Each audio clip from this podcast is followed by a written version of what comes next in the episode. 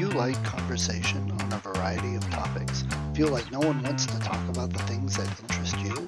Tired of only hearing the same political, sports, or catastrophe talk? Yeah, we feel that way too. Join two high functioning geeks as they discuss just about anything under the sun. We can't tell you what we'll be talking about each week because we don't know where our brains will take us. It will be an interesting conversation though, so hang on and join us. Here comes the relentless geekery.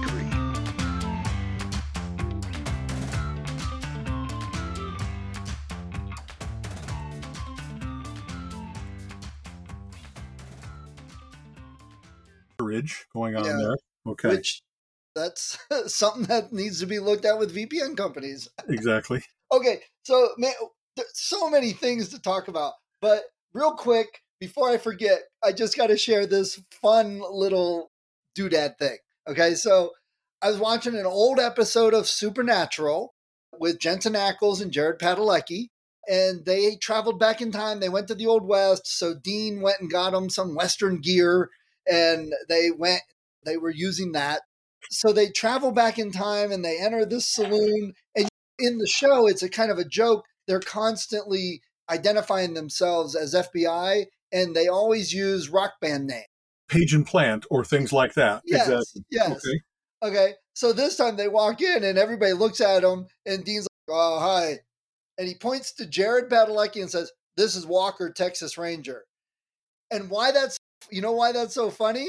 I he doesn't have a partner, but anyway, I don't know. No, You know what TV show Jared Padalecki is doing now? is it the rebirth Walker, of? Texas Ranger. That's fun. Wow, premonition. That's pretty funny. Yeah, I didn't. Yeah, I've not heard that. I'm like, really? The show's been on for three years, and I've not seen any memes about that. But it was, I was dying. That's the funny. stupid little things that I that make my day. I know I just had something like that happen, and it's not coming to mind, but where something that you thought was like un- disconnected or unconnected through time resurfaces again. So I know they're doing that often with movies now. That like in Cape Fear, it was originally Robert Mitchum as the crazy convict uh, that's obsessed.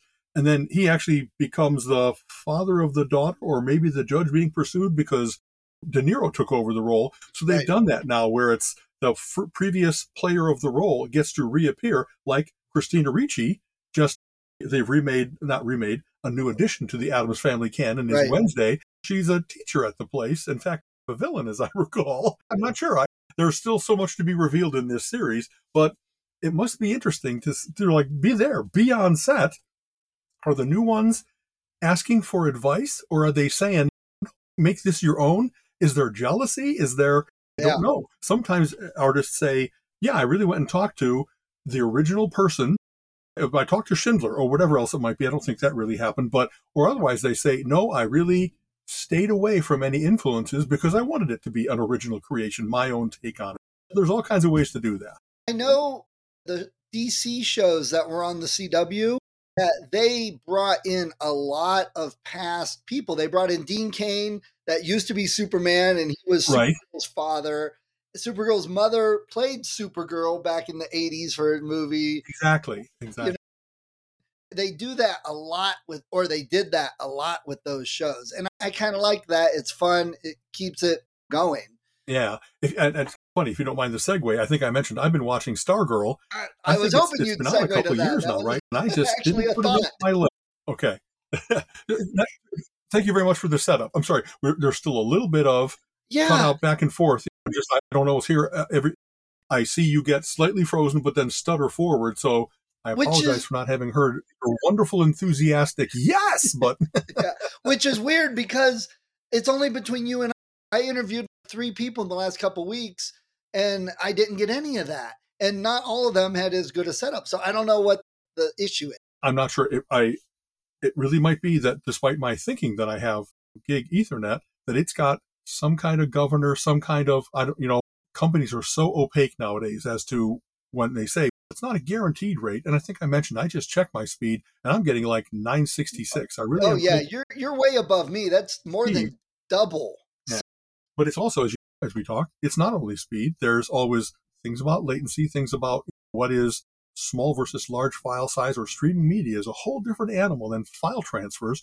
So whatever FTP type stuff I was used to using as an indicator of how fast can I get things up and down back when I was doing websites, that's more, that's like way, it's like, how do you measure it? How many wheelbarrows can I move it? You know, it's like antiquated and doesn't even really apply that we're doing. So anyway, the segue back to DC. exactly. I'm always pleased.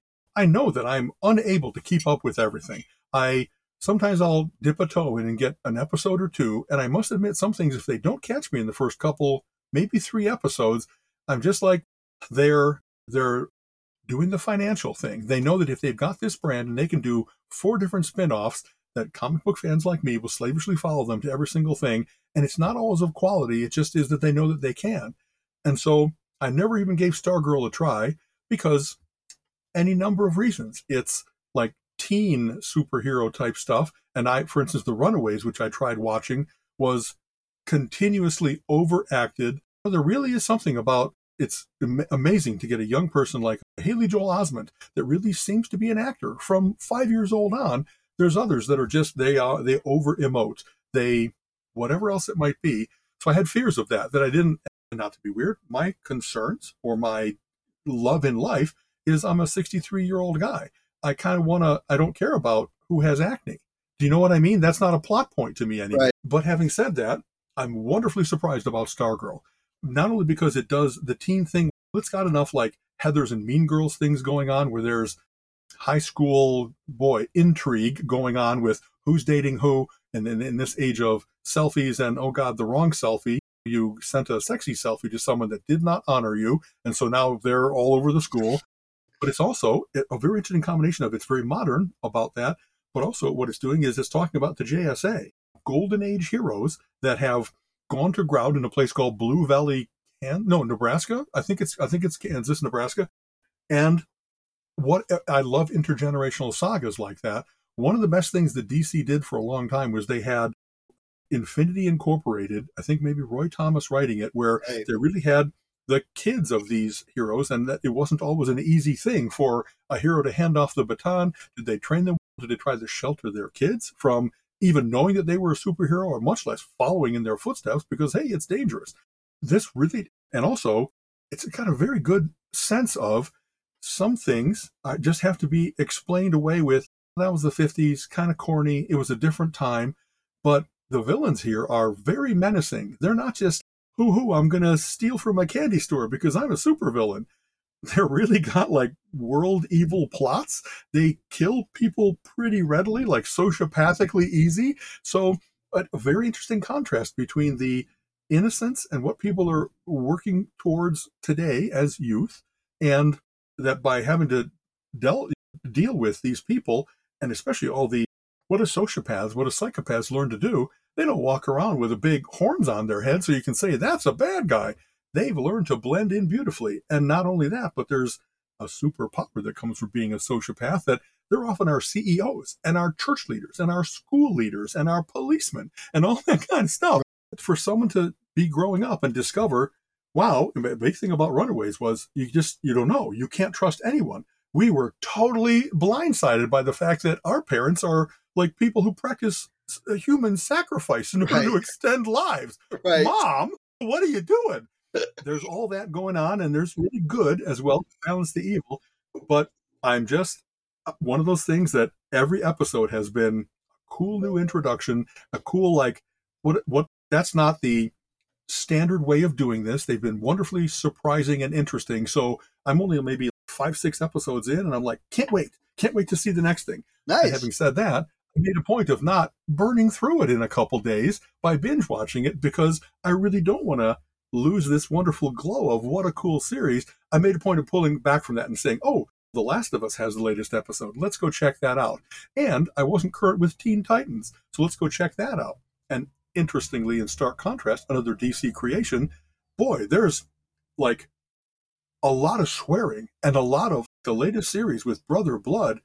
It's dead evil freaking serious with too much blood and possession and people I guess the contrast between so once you break out to being a teenager and being a young adult, apparently the stakes go way up because they're dealing with horrifying things.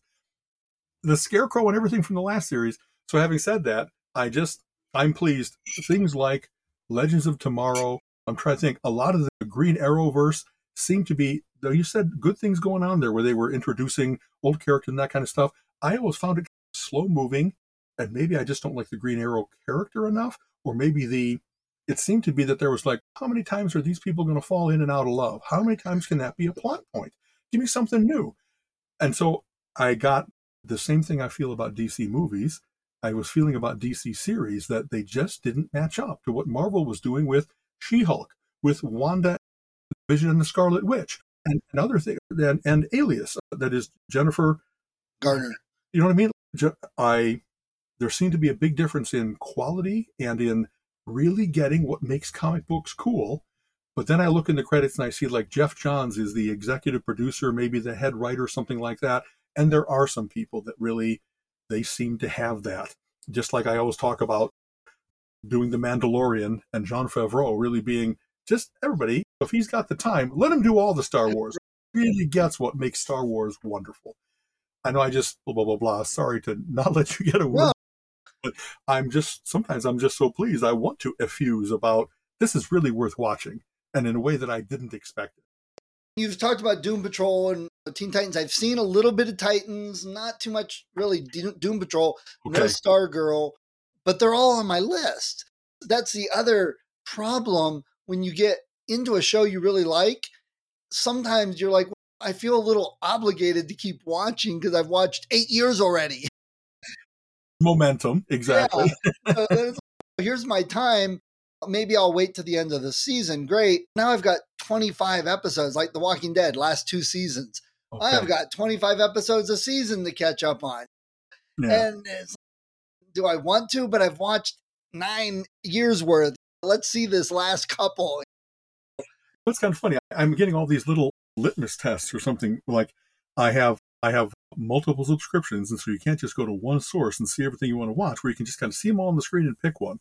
And what I've noticed is, okay, I really want to watch The Walking Dead. Where was that again? And there's a certain amount of if I can't find it in the first two or three places that I try, I just how about the Doom Patrol?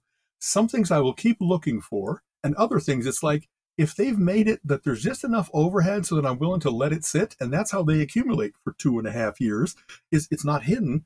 But whatever the overhead is of finding them, I let that be my guide. I did, by the way, should have mentioned that. Started watching Doom Patrol. I wasn't even aware that there was a whole new series. So you can tell how much I've been like hungering for that. It just got flopped out there. And I'll say this about Doom Patrol. They it's a very interesting ensemble show because instead of always being the squad doing things together, they have all kinds of interlocking threads that each of the various different team members is featured, and then they often come together because it was all interconnected without being immediately obvious why at the start. The characters not equally interesting. They're not equally tragic or funny, or just the actor or actress is not. I got to stop saying that. The actor, whoever it might be, uh, is not as good as others, and so it's wow. I wish you would stop giving time to the lame and stay with the main plot lines and the better actors and the more whatever else it might be. That's my biggest criticism of Doom Patrol is I feel like I'm getting a third of a good episode and it's filler. It's fluff otherwise. Hmm. and I don't like comic series like that. I don't like regular anything like that. Right. No, I not that's anyway. right. And also I love that Doom Patrol is weird and that I really it's not really surprising. It's like, where the hell did that come from? It has all kinds of Grant Morrison is a maniac, and he introduced so many things that not only were not in the comic book universe, they're not in any kind of reality. That and the Invisibles and various other series he's worked on were really like, okay, artistic license, let's run with it and see where this goes because it wasn't at all conventional. And the Doom Patrol might have, I don't want to say jump the shark, but they, each of the various different villains, some are really interesting and menacing, and some are like, oh, they're just doing that to do it because they can draw a room full of little carnivorous butts running around and don't look out, they're like piranhas. And I don't know, sometimes also when things are like naughty and there it seems that's what a 12 year old boy would think was a cool villain. That's not a necessarily adult thing. And so I, I, have some of that same sense of i hope it gets better because right now it's adolescent you know? a good point and it's something i've me and colin have talked about and i've talked with lots of other people like in the star wars realm and it applies to the superhero realm too colin Colin's biggest comment about Star Wars is nobody hates Star Wars as much as Star Wars fans. because they want it to be so much better yes. than it sometimes has been. And, sure. and I often come back when people say, "Oh, the Ewoks sucked," and "Oh, I can't stand Jar. I hate all three of the prequels because George Jar was there." And this is bad. And why don't they do this? I'm like, let's stop a minute. Two things George Lucas has stated many times. This was a modern mythology for 12 year olds. Okay. That's what he wrote. He mm-hmm. wanted it to be a fantasy mythology that 12 year olds could get behind and enjoy. So if you're now 50 and complaining, shut up, go watch something else. And I've said if you cannot get, approach Star Wars as a kid, you're going to miss out on a lot and not like it. And I've seen that over and over. Yeah. Like Jar. Jar. Now, do I think Jar Jar is my absolute favorite character ever? No. Did he annoy the crap out of me? No. Did I think he was okay for the show and it was nice to have something different?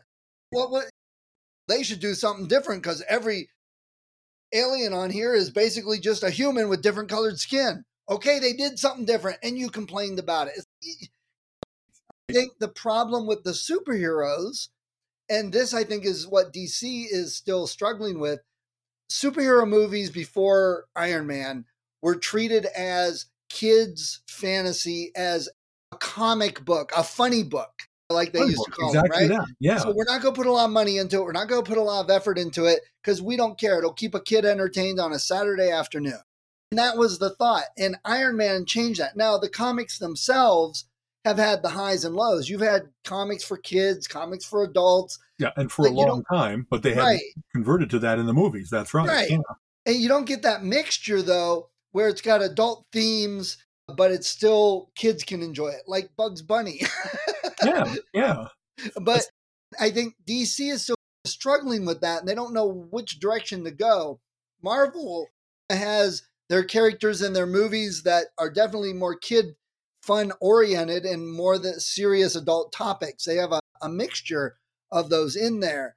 What's good, what's bad, I can't tell you. I enjoy all of them pretty much. See, um, I do um, too. And what, it's interesting, this thing about maybe Doom Patrol being like too odd or too silly. Usually I'm the one that says, yeah, I want more of that. I'm not sure why it's affecting me in this case. Maybe I just, because it has been really good and then this is a lull. Sometimes things have a bad part of the season or an entire season where it's okay, bring back other showrunners or whatever else it might be. When I talked also earlier, my segmentation criticism, if you will, oh, now that they know they got a good thing, let's just flood the market with too many Batman titles or too many spin offs from the Arrowverse or whatever else it might be. But I really do understand that's a wise move. You really do want to do segmentation if you're trying to expand your market and please more people. You really can have Shazam more innocent for the kids. You can have Black Adam, where like he doesn't have a code against killing at all, more for the adults. And sometimes if people don't have the background of what a breakthrough that is for comic books, that pretty much every other superhero had a code against killing until Wolverine snicked snicked or whatever else it might right. be. It's interesting to see this is for kids, this is for ladies, this is for like honestly, truly the elderly. There really are there's nostalgia movies and that kind of stuff. So I'm curious because I try to have a foot in all those camps. I still try to, despite being a senior citizen, have a childlike wonder, a foot in that camp.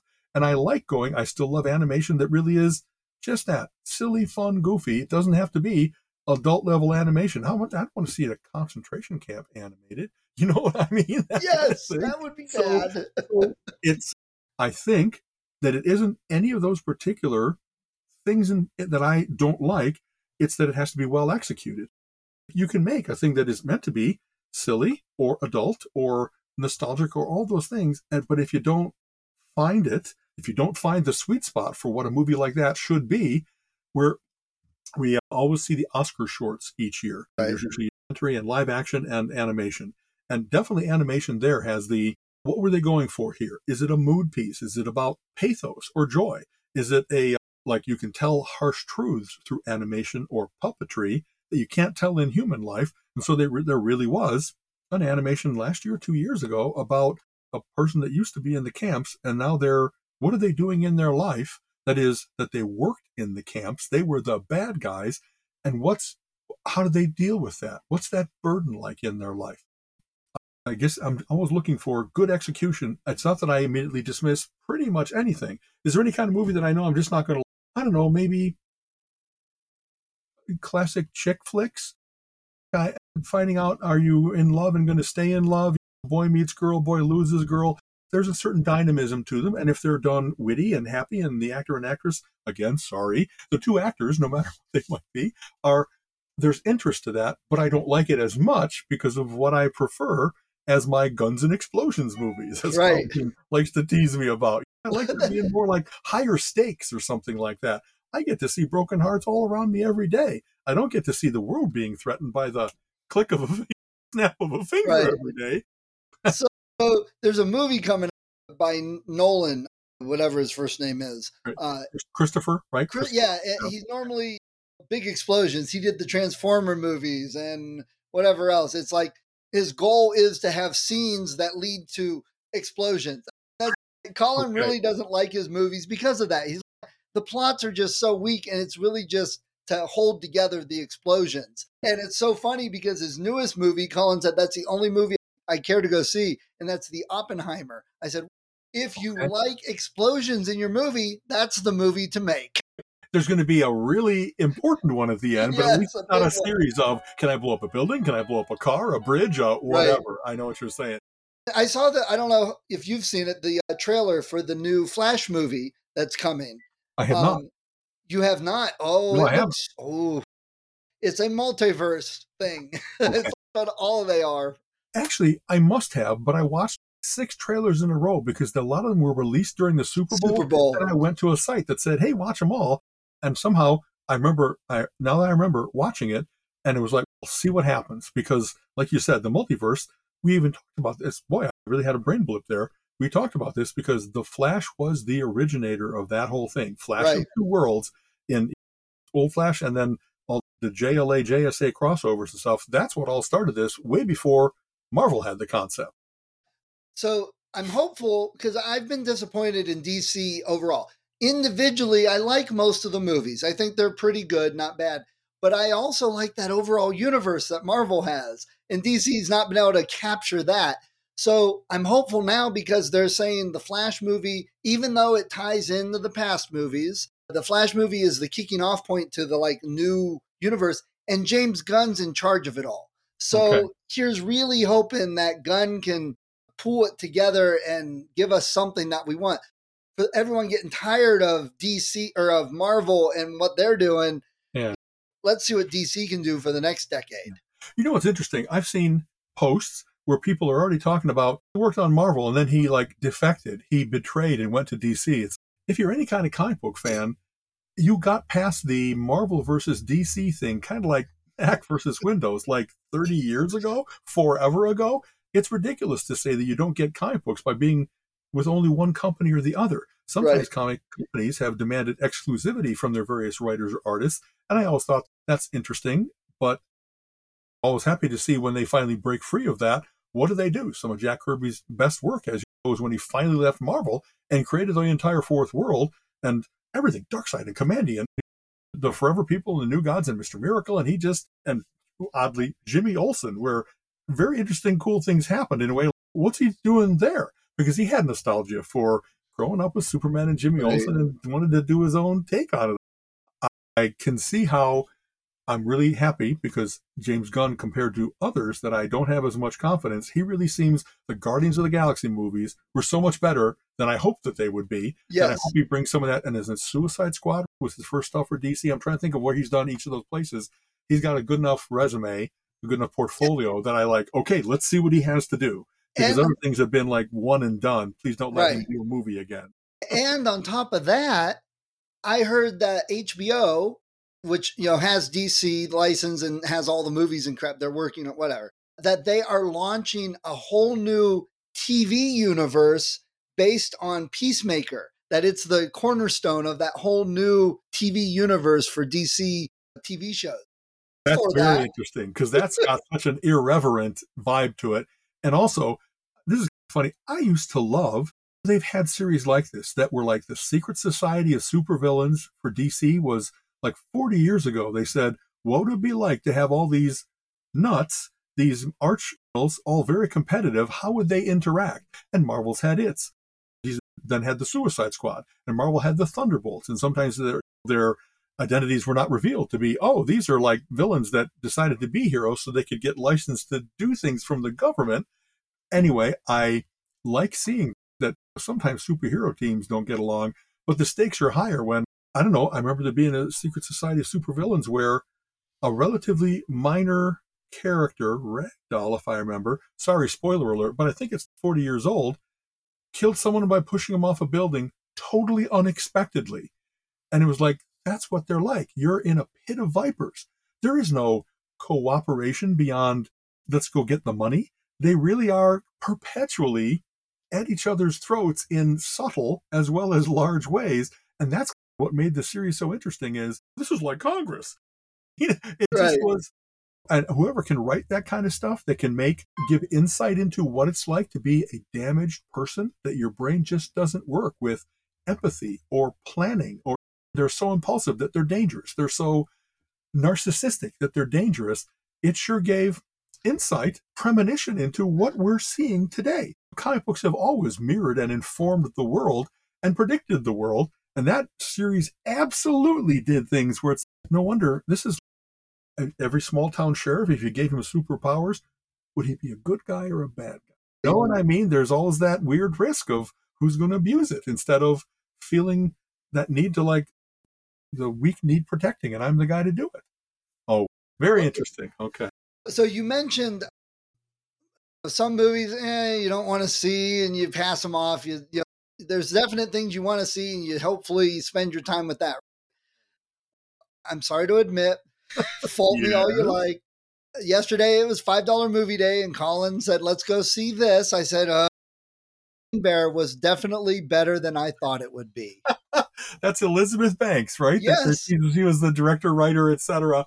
I, yes. I I'm so curious because it really does seem like a movie done on a dare. She even said this movie is either going to make my career or break my career. And the crazy thing was, I wasn't that interested. I'm like, for five bucks, whatever, I'll sit there right. and stuff. It was actually really good. And it was two hours and did not feel like two hours. They, it was not a drama. It was not a comedy. It was not a horror. It was all of those things, but they didn't treat it as any one of them. And okay. That, it was it had some hilarious stuff in it, and we, everybody was laughing in the audience, but it wasn't stupid, goofy comedy. They weren't like just doing sight gags to do stupid sight gags. It fit the story. It fit the characters. One little boy said stuff. Now he was like eight, nine years old.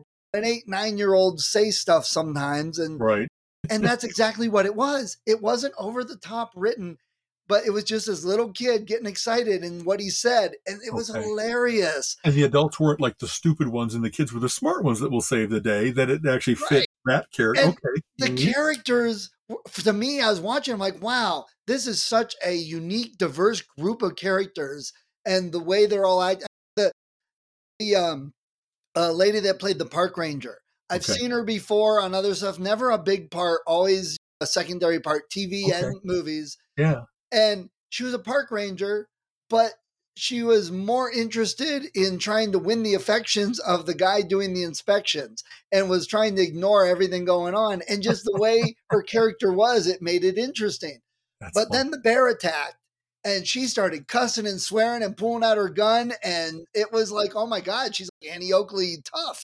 That's funny. And then she got scared and she ends up shooting a guy and it's just the one guy was he's the animal guy right? Okay. And the bear's there and this guy gets away and he runs up a tree because there's a boy up in a tree and this guy runs up the other tree and the kids we're safe up here and the guy's like no bears can climb trees and the kids so why did you climb a tree it was hilarious. You're the animal control guy. Exactly. Yes. you should know better. and then the bear did climb the tree and get him. And when he his body fell out of the out of the tree, it didn't just flop on the ground. It went head first, hit the ground. You heard a crack, and then it jumped over. Oh, man, it was like over the top, but it was funny. And there were a couple other. I hate to say it this way, but the gore in that ended up being funny the way they filmed it. And I read a thing from Elizabeth Banks that she said that sometimes if you're going to have that, for it not to be only a horror movie, you have to be over the top about it where people can be, and not in an unrealistic way, but it's more, wow, that's really terrible. But whatever the dark side of humor is that says, man, that's really terrible. Yes. So, I mean, of course, like anything, a lot of people aren't going to get it. They're not going to enjoy it. My parent, I thought Kill Bill was an amazing set of movies, tongue in cheek spaghetti westerns, but with samurai swords, right. over the top, everything action. I thought Quentin Tarantino did a fantastic job, right. but you have to get it to, to appreciate it. My parents hated that movie. Okay. Don't even want to talk. It was the stupidest movie ever. I feel Cocaine Bear is a little bit like that. That oh. there's people going, "Why are you people enjoying this? This is a stupid movie." but the thing is, the numbers are showing people are enjoying it more than not. This was the only five dollar movie we went to see. The theater was packed. If we had showed up five minutes later, we wouldn't have got a seat. We would have had to wait. That's wild.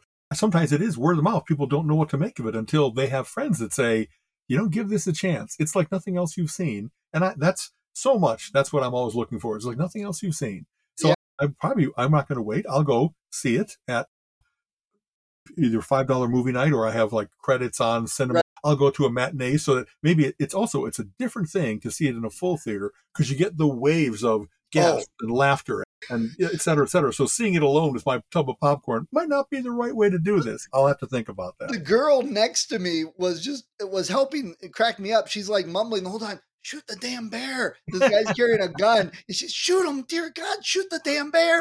And I leaned over and said, that's a handgun. He's going to have to waste that whole clip on that bear, and the bear will kill him before that happens. Got to go and for a goes, brain shot because otherwise there's a whole bunch of bear surrounding yes. his heart. and she leaned over and she goes, "I know, but part of me just wants it to." She it was like, okay. She's like, "This is the third time I've been here to see this movie.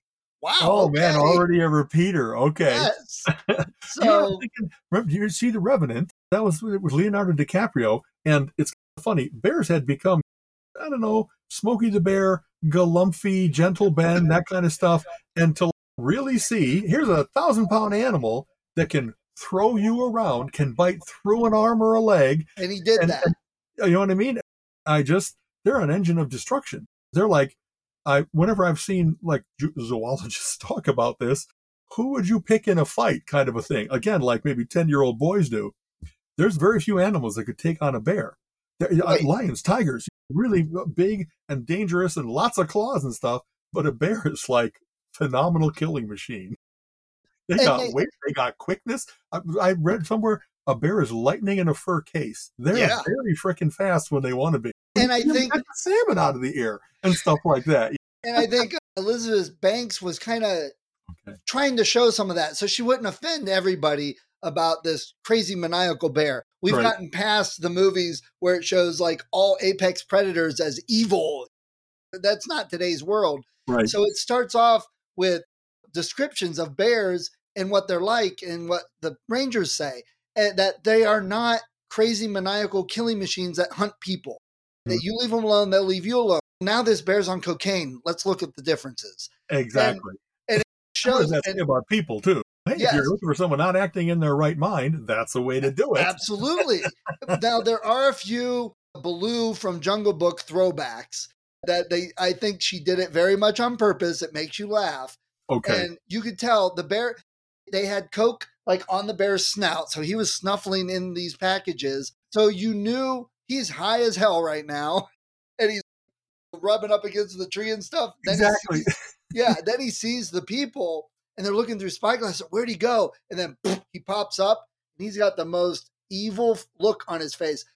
Oh, it, it, it, I really took it as you can see that he's high, and this is his reaction to people, and it's not normal. And at the end, they did show him the Cubs playing, so they showed it when he when came down. Yeah, exactly. Yes. So, also, if I remember, isn't this based on a true story? Like, yes, it actually is. It really was a bear that got cocained up and went crazy for a while. I don't think it killed people, but it definitely was uncharacteristically aggressive and nasty bear. So, yeah. Okay. My my highlight of the whole movie, trying not to give everything away. My right. highlight of the whole movie was the frantic comical chase, almost Benny Hill type running chase ambulance scene. Okay. But they're playing Depeche Mode in the back, and the song set the chase perfect. And Oh, you, you were cheering for them to get away while still cheering for the bear to devour them and laughing because the music made everything seem like a ah! Exactly. Like you said, Benny Hill. You know that guy. That's Yes. very funny. So I'm curious as hell. I will go catch that. You know, it's okay. Right. Very good. yeah. Okay, so what's next on our hit agenda? Let's see. We, I went to see we Colleen and I went to see Neil deGrasse Tyson speak last Wednesday, and it's very heartening. He filled the theater, the five thousand seater or something like that over at Playhouse Square, and he's like the science guy. It's very heartening to see that the world doesn't just circus bear acts and et cetera, et cetera. To and I know he's got an ego on him. There were a couple times when it was like you could have toned that down a little bit, but he really knows a ton of stuff, and he's really got good perceptions about here's what's good and bad about it. The topic was science in the movies, and especially like astrophysicist type science. So talked about The Martian really got a lot of the science right. That if you're going to science the shit out of it, he did lots of things that made sense for how would you survive, how would you keep energy going, how would you make food, etc. He said Moonfall, which is just a really recent movie from it was Halle Berry from 2022, took the award that he used to give to another movie for the worst science in a movie ever. That it just was wrong in terms of how it handled. He had cool anecdotes about Titanic that when they're on the one is on the door floating in the middle of the water and they look up at the sky, they didn't get the sky right where the Titanic was when it sank, because that's really historic record, e- oh, near exact latitude and longitude. And he said that's not what it. He actually had teased, criticized Cameron for getting that wrong, and where they actually had back and forth a little bit about it. You know, it's only a movie, but then when Titanic was going to be re-released for like its 25th, 30th anniversary, whatever recently happened, Cameron contacted. He had a guy contact him and say, "Talk to the guy that knows what the night sky would have looked like. I really would appreciate if you would give me that." And so in the re-release, it is the correct sky. I remember hearing over them while they were floating to Titanic. I remember hearing that. Yeah. Sorry, you. I didn't hear that last thing. I'm sorry. Uh, I just said, yeah, I remember hearing that about the sky, how he was talking about that. Yeah. And he really liked Contact. He really liked the ones he liked. He was happy to say this is mostly how NASA operates, how science works, et cetera, et cetera. And others that it was like they started with science and then they, in order to do something interesting, they broke a lot of laws and stuff like that. And he, I didn't get a chance because we were up in the balcony and he took some questions, but not enough to ask him about the car in space and whether you could steer Right. it around up there and stuff like that. But he was charming and knowledgeable. And I, like I said, I just, I love the fact that, and I- a lot of guys do this. We've seen a couple things now from National Geographic, from like TED Talk type stuff. And I love the fact that they really do favor questions from kids because even if they'll be a little bit less seasoned, maybe a little bit more naive, you want to encourage that interest. Yeah. You want to get the STEM kids saying, Yes, I had a chance to talk to Neil deGrasse Tyson. So questions he was taking, a lot of them were like that. And but and some were like, Wow, that kid is going to be a scientist. He already knows meet the kid that can really tell you how momentum works, tell you what the names of all the dinosaurs are. He had a couple wonderful prodigies there, and it was fun to see him interact with them. That he was encouraging and heartening and playful with them. You know what I mean? So hats off to him for this generation's Carl Sagan. Someone's got to speak up for science. And one of the things he did was, of course, not only what's wrong in movies, but here's what's wrong in the world. You can't deny the science of what's going on in these various different ways. And now we are absolutely paying the price. Last Wednesday was, let's see, this maybe the start of bad storms in most of the Midwest, Minneapolis and stuff like that. And he's like, without going into it too much, yes, that's climate change. Yes, we're getting those kinds of different mixtures of weather that we get the atmospheric rivers in California, and we're getting horrible weather in the Northeast that they characteristically haven't had for the last hundred years. Poor Richard's Almanac is you can't judge weather based on woolly bears anymore. We've really changed things, and we have to learn how to cope with that. Our we've talked about this, you and I, the weather prognostication tools are really quite good so that you can plan on. But even then, you're going to get these kinds of on unexpected things and often like lethally so. You know what I mean? So it's someone's got to be hopefully not the Cassandra, but we've had a series of people like they're telling the truth and nobody listens. Right. Here's hoping that he will, we will all together make a breakthrough about. You got to take this seriously. We are drowning the world. We are killing the coral reefs, etc. He said it really well with the frustrations of being in a professor at Harvard, and that even amongst like students, they come in with they've been indoctrinated already, and a lot of his work is just, man, you got to make science your friend. You can't come in here with preconceived things and then throw out how science works. It's about repeatability and predictability. It's about taking the data. Right. He was a great advocate for reality, and that some people are really big advocates for unreality. anyway, the thing about the movies, and I think he understands and can appreciate this, that movies are for entertainment. So there are times laws and things get bent or Sure. change, and he knows that. And, and I, and it does that by definition. What if we could teleport? And then you go with it. I'm sorry. no, you're absolutely right. And I love the thing with the sky because I know I don't think you can like or not like Titanic, regardless of whether it was the right night sky in the one scene. But, but as a scientist, that's the fun thing. I like to point out in computers, I'm like, that is not how it works. I you would not hack into the federal trade whatever in that three seconds that it took them. That's just That's not right. how. Yeah, you plugged in a USB drive and suddenly you have access. That's not Yeah. how that works. Yeah. But it doesn't ruin the whole movie because you suspend some disbelief. Why they did it? That they had to.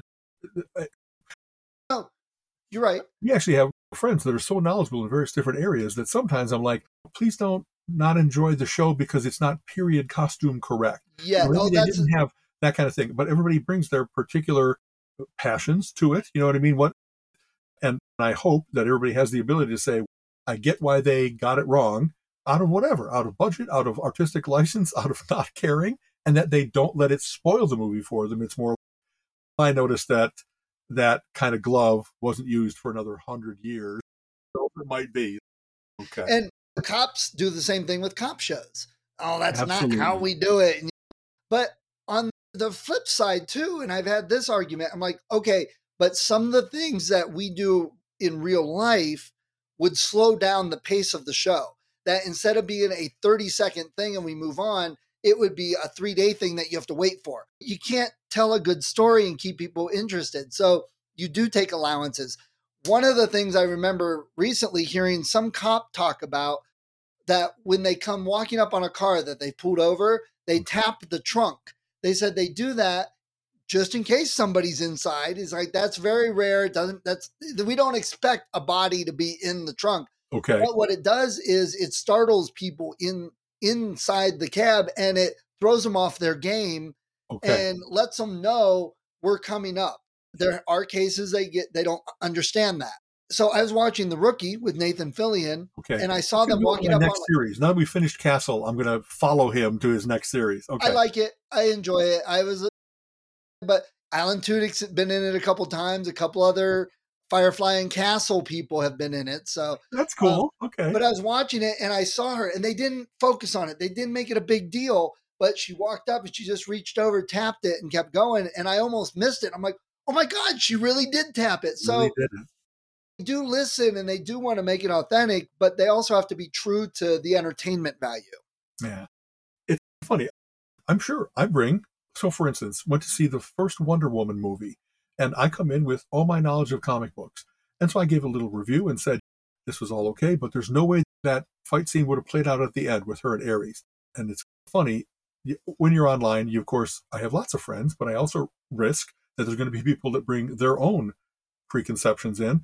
And so I was taken to task for, are you saying that a woman couldn't fight like a man, that she wasn't strong enough and all that kind of stuff? And there's no, it's that Wonder Woman was never a power caster before. She's a warrior. Nobody can beat her with sword, shield, lasso, etc. But she doesn't shoot rays out of her eyes or bolts out of her hand. And I like when I explained all that, and I kind of said, so that's what I bring into this, and that's why it didn't ring true for me because it was not the Wonder Woman character I was expecting. What did you bring to this discussion? That you're waiting for people to be like, I'm a pig. And I'm not a pig.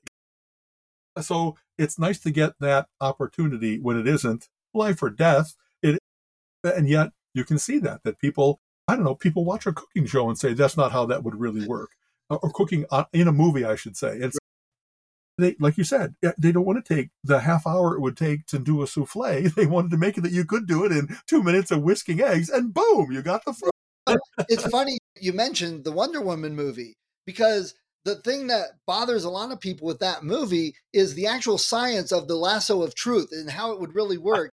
And, and I just I occasionally I see that where they criticize things and like how would it actually work?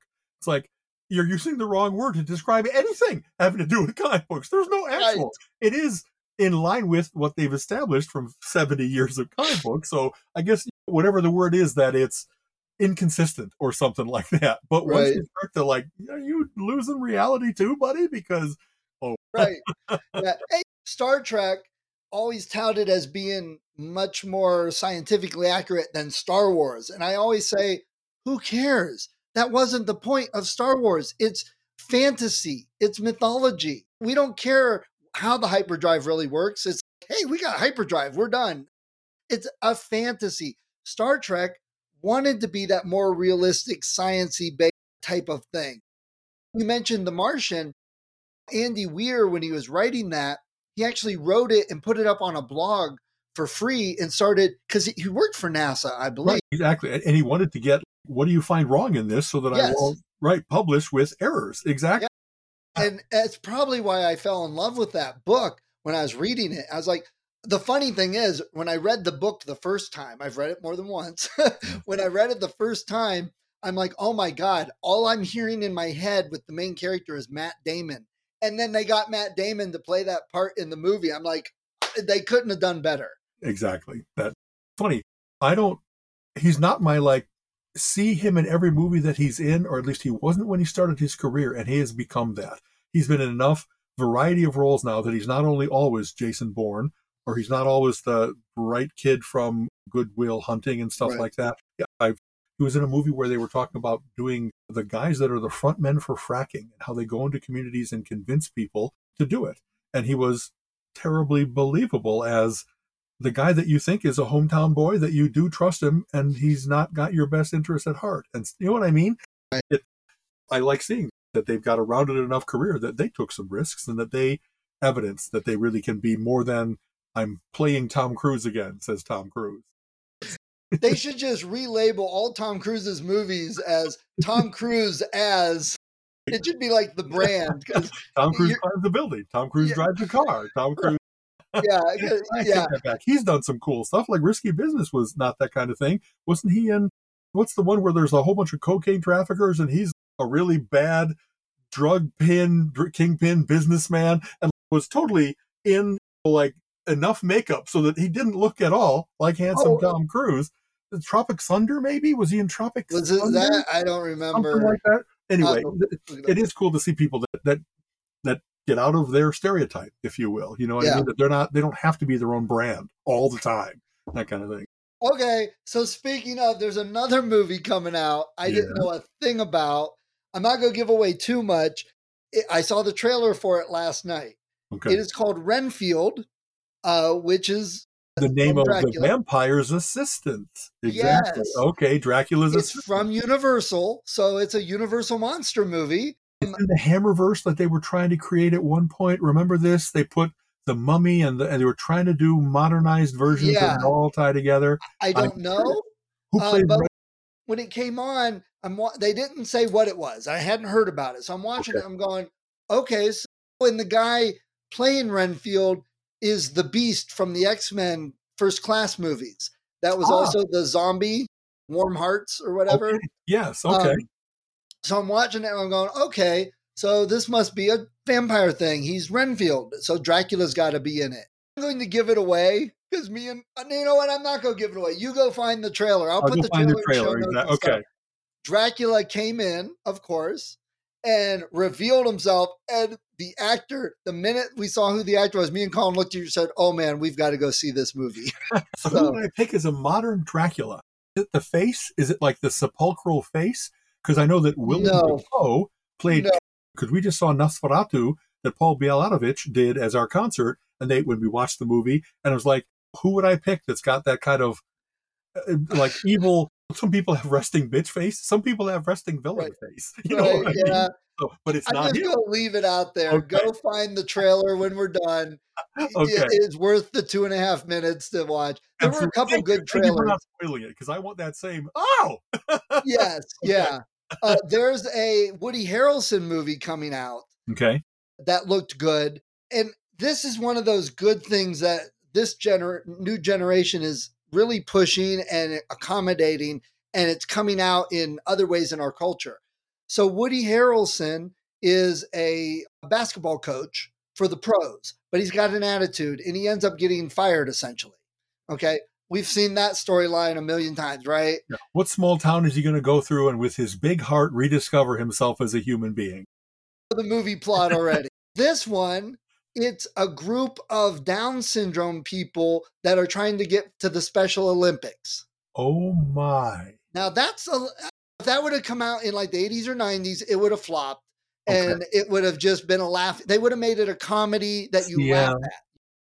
This did not look like this. This looked like the heartwarming trail that he goes on to discover himself. I leaned over to Colin and I said, So let me guess.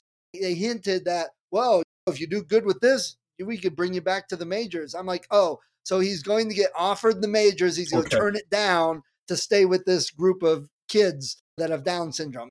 That- It's going to be that heartwarming story, right? Sorry, did I freeze up? You oh, froze up. Exactly. That, yes. I got most of what you were saying by. Okay. Yeah. So I, we know what the plot is, but I'm like, I love the fact that they chose people with Down syndrome and they're showing them in a light that, hey, these people want to be normal and they can do it, just not the way others do it. And that's what was coming across in the trailer. Very cool. Yeah. And see that. We've seen Peanut Butter Falcon. Rudy was like that. That Yeah. I don't know that he was Radio. yeah, to where people are just differently abled, and and I like inclusion. I like Right. that we're all human more than we are any of our differences, and I I hope that I have the ability to say, wow, my initial instinct is to. Oh, Down syndrome. I don't know that I know that much about it. right. Am I curious enough about it? Yeah. Am I accepting enough? Of course. I. Everybody has family, friends, etc. that like Right. one of their kids is, and so they're not worthy of love. Of course they are. Of course they're human beings, I think the the really heartening thing is, like we said, we mentioned a couple movies back in the day, 30, 40 years ago, that everyone remembers as, oh, that was heartwarming. And oh, it had such a good message and made me feel good. But it was an outlier. It was, oh, oh, we went and saw it. So now I feel good about myself. Whereas the progression now is this is just normal. This is just how people are to the point where later we're going to have movies, and it might be 20 or 30 years from now, but when people with Down syndrome are in the movie, no one will even have to point out, oh, they have Down syndrome. It's a Down syndrome move. But No. that progression has been very slow. But Yeah. that's hopefully eventually where it gets to that point. And not just Down syndrome, autism. Big Bang Theory helped that a lot. Bring out autism and point out. And it's no it's- longer a stunt. It's just Yes. the, the world is rich and it has all different kinds of people, and you're going to have you name it, wheelchair people and blind people and Downs people. What uh, and I don't know which of those are now considered handicapped or differently able. They all just seem to be like, why spend time trying to perfectly classify? I don't know when people are they're not that bright. Remember, they used to have a whole bunch of classifications for who's an idiot and who's a moron and who's a, and they're Right. like all those words, of course, are loaded. And I don't know that I don't use them. They are appropriate sometimes for when someone is. I don't know. I say them for an insult when someone is maliciously stupid. So that's Right. a problem of mine. You would hope that we'll spend time kind understanding and accepting instead of trying to find more ways in which we are unlike instead of alike. and I've said this before that we've got to stop shouting and pointing out that hey, this is a Down syndrome movie. We just have to say, hey, that looks like a heart a good movie. Let's go see it and get to the point where it's just normal and natural. Because until then, we're just every time it gets pointed out and has to be made special, it's just make keeping it separated. right. what it's doing. But boy, I don't know, but confession. I, Colleen and I were just talking about this. We were watching, honestly, maybe like America's Test Kitchen. And there was someone on there that talked really fast, but with poor diction. And it's, I, that's what bothers me. It's not that they're of, I'm trying to think how to say this. That quality doesn't have to be because they're a guy or a gal, because they're black or white, because they're downs or not. It just was, that's a bad combination to be able to speak fast and not be understood. It's about the communication that matters, not any characteristic, if you will. And so I often, when I speak pretty quick, and I even often preface my talk saying, I really do talk this fast. If I really get to where it's weird and overwhelming, raise your hand and let me know. But I think that I speak well enough that it's not going to sound like a used car salesman or a FedEx commercial, that I'm still imparting a lot of information without trying to blow it at you and have it be ununderstandable. And maybe the podcast is a lot like that too. I think I we I talk pretty fast, but I don't think I talk where he's raving or he's slurring or anything right. like that. I well, try not to. You know, a lot of the other podcasts I listen to, I've speeded up like 1.5, 1.7. And other people have heard it. They're like, why did they sound like Mickey Mouse? Chipmunks. I'm like, what do you mean? well, they're talking so fast. Oh, well, I, I sped it up. because Colin said, he's like, of course you sped it up because people talk so slow. I hope that I don't let my impatience get the best of me when I've occasionally been in situations where it was, please get to the point. Please get to the point. Sometimes people really are over dramatic. And I'm, Colleen and I just, we had, I'm trying to think what it was. Like, I really, I seek out places where I will not feel that I'm all, I'm, I always feel that I'm a little bit ahead of the world because I really do think relatively quickly and get to it. I get to the points of most things and I don't think I'm so impatient that I don't want to hear the craft with which they are talking or the point that they're trying to make. I have people in my life that have started doing that where they like you they cut you off. And it's wow, I don't think that everything that I was going to say, there's more of a point than the one that you've already jumped to. That's something that's happening nowadays, maybe because, in fact, cell phones created this phenomenon of people started talking bursty. Instead of an analog phone where you could hear each other's chatter over each other and it didn't stop it from happening, cell phones were initially like when you started to talk, they cut out. And people learned to wait for the other person to talk, but then get as much out as they could so that they wouldn't be. And I noticed that in certain people, they really had cell phone voice, that they learned to talk very bursty. And wow, I feel bad for you because it's abrupt and it's not like good speaking style. If you're going to go out to persuade, to orate, to share information, it really doesn't have to be all in sound bites and quick blasts like that. But I don't think that people can turn it off once they've been trained by the cell phone to do that. I think maybe cell phones are now more forgiving and our podcasting is more forgiving that we might occasionally get small cutouts because we're talking over each other, but it isn't entirely the screen goes blank or something you know what I mean? So that's a, an interesting technological phenomenon that, and when I, of course, when I tried to say that in a group, the people that had it the worst weren't the ones to volunteer. Oh, I have that. They're very unaware of it. You know what I mean? So then I guess that's just a new thing to deal with in the world that some people are not like flowing, not. All right. So anything else before we get going? I think there's anything big on the list. We got our panel. We're going to be at Fan Expo yes. in Cleveland let's see, the last weekend of March. And like I mentioned, I had submitted for both of us a podcast as well as my talk. They accepted talk, and I didn't see the other one. So I'm, but having said that, they expect many of these things to not be a presentation, but to be a panel discussion. So, if you will, that's what I'd like to turn it into. Yeah. If you're willing to, the topic is Adventures in the Comic Book Multiverse, and you, Colin, whoever else wants to join in, I'd be happy to, if we run the presentation and have that be the guiding thread, but that we talk about it, riff on it, and not just me, but everybody. So if, if you would like to do that with me, I'd really much absolutely. Love, that sounds way cool. I don't have a date and time yet. Apparently, they don't release that until like two weeks before the show, so we won't know until March 12 or something like that. But I think we'll have a lot of fun with it, and I think our audience will have a ton of fun with it. Too. I hope so. Yeah. Okay. And for me, I've I've got some things scheduled, author tables, and going to some author events so I'll use this as a platform to say, hey, if anyone wants to come see me, this is where I might be. Okay. Uh, but I'm super excited because I get to meet in about a month not only MacGyver, but Hmm. Quark from DS9. I'm going to meet both of them. And Quark is Armin Shimerman has been on my podcast. Yeah.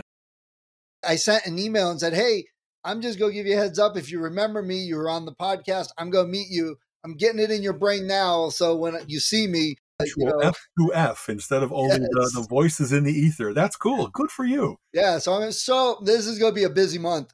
Yeah. And as far as you, I didn't, we, I still need to get you Legend. Couldn't do it at the last monthly Oh. gathering because we were at Neil deGrasse Tyson. But whatever, honestly, if I need to drive it down to you, uh, whatever's going to be coming up, when is, I know I need to get it to you before you meet Richard Dean Well, it, So let me you do that. get one signature, and so I'm going to get him to sign my uh, Swiss Army knife. Ah, I was like, okay, then I'm no big hurry for Legend, but yeah, I'm Okay. super excited to Okay. have him sign my that, that, that, I will not go out of my way, but like, yeah. I am going to ask him though, Adam's who still has the license to that to Legend because I'd love to get the license to be able to write some stories with those characters. interesting a shared world. That's kind of cool. Okay, Yeah. very good. So we'll see. Okay, All right. So as maybe always, next week. Maybe next week we'll move back to Zoom and see how that goes because I'm going to contact support and tell them what's been going on, see what they say. Yeah, I did see like on when I look at our more phone based presentation on a regular website, it really is distended. It's distorted a little bit tall and stuff like that. So I know we're trying to hit every platform. We'll have to find the happy medium because right now things don't work equally well everywhere. well, you're you the one was like that because that was one of them where we broke up a lot and had three different recordings. So I tried to splice them together with the video editor. Yeah. For some reason, whatever the video editor exported and then the script imported, it squished it in the middle. So I was trying to stretch it out, but it would stretch it beyond the top. And I'm like, this is ridiculous. yeah, The- really. What's yeah, the the information that's locking it in? export- Yeah. The normal export from Zencastr looks a lot better. Okay. So again, know, we can keep experimenting. Honestly, even these little blips, we're not cutting out where it's oh, it dropped the connection and stuff like that.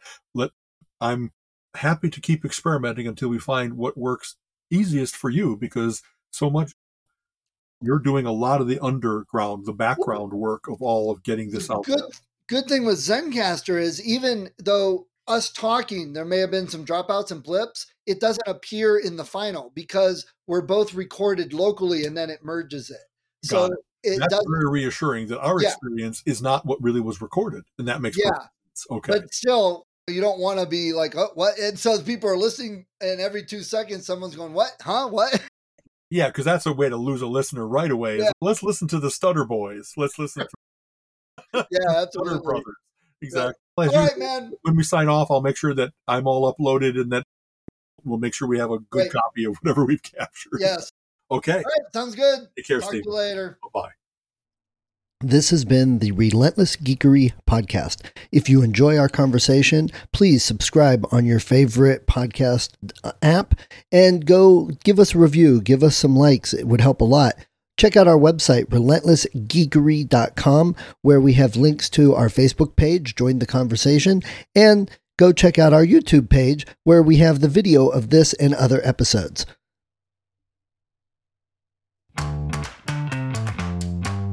You have been listening to the Relentless Geekery podcast. Come back next week and join Alan and Steven's conversation on geek topics of the week.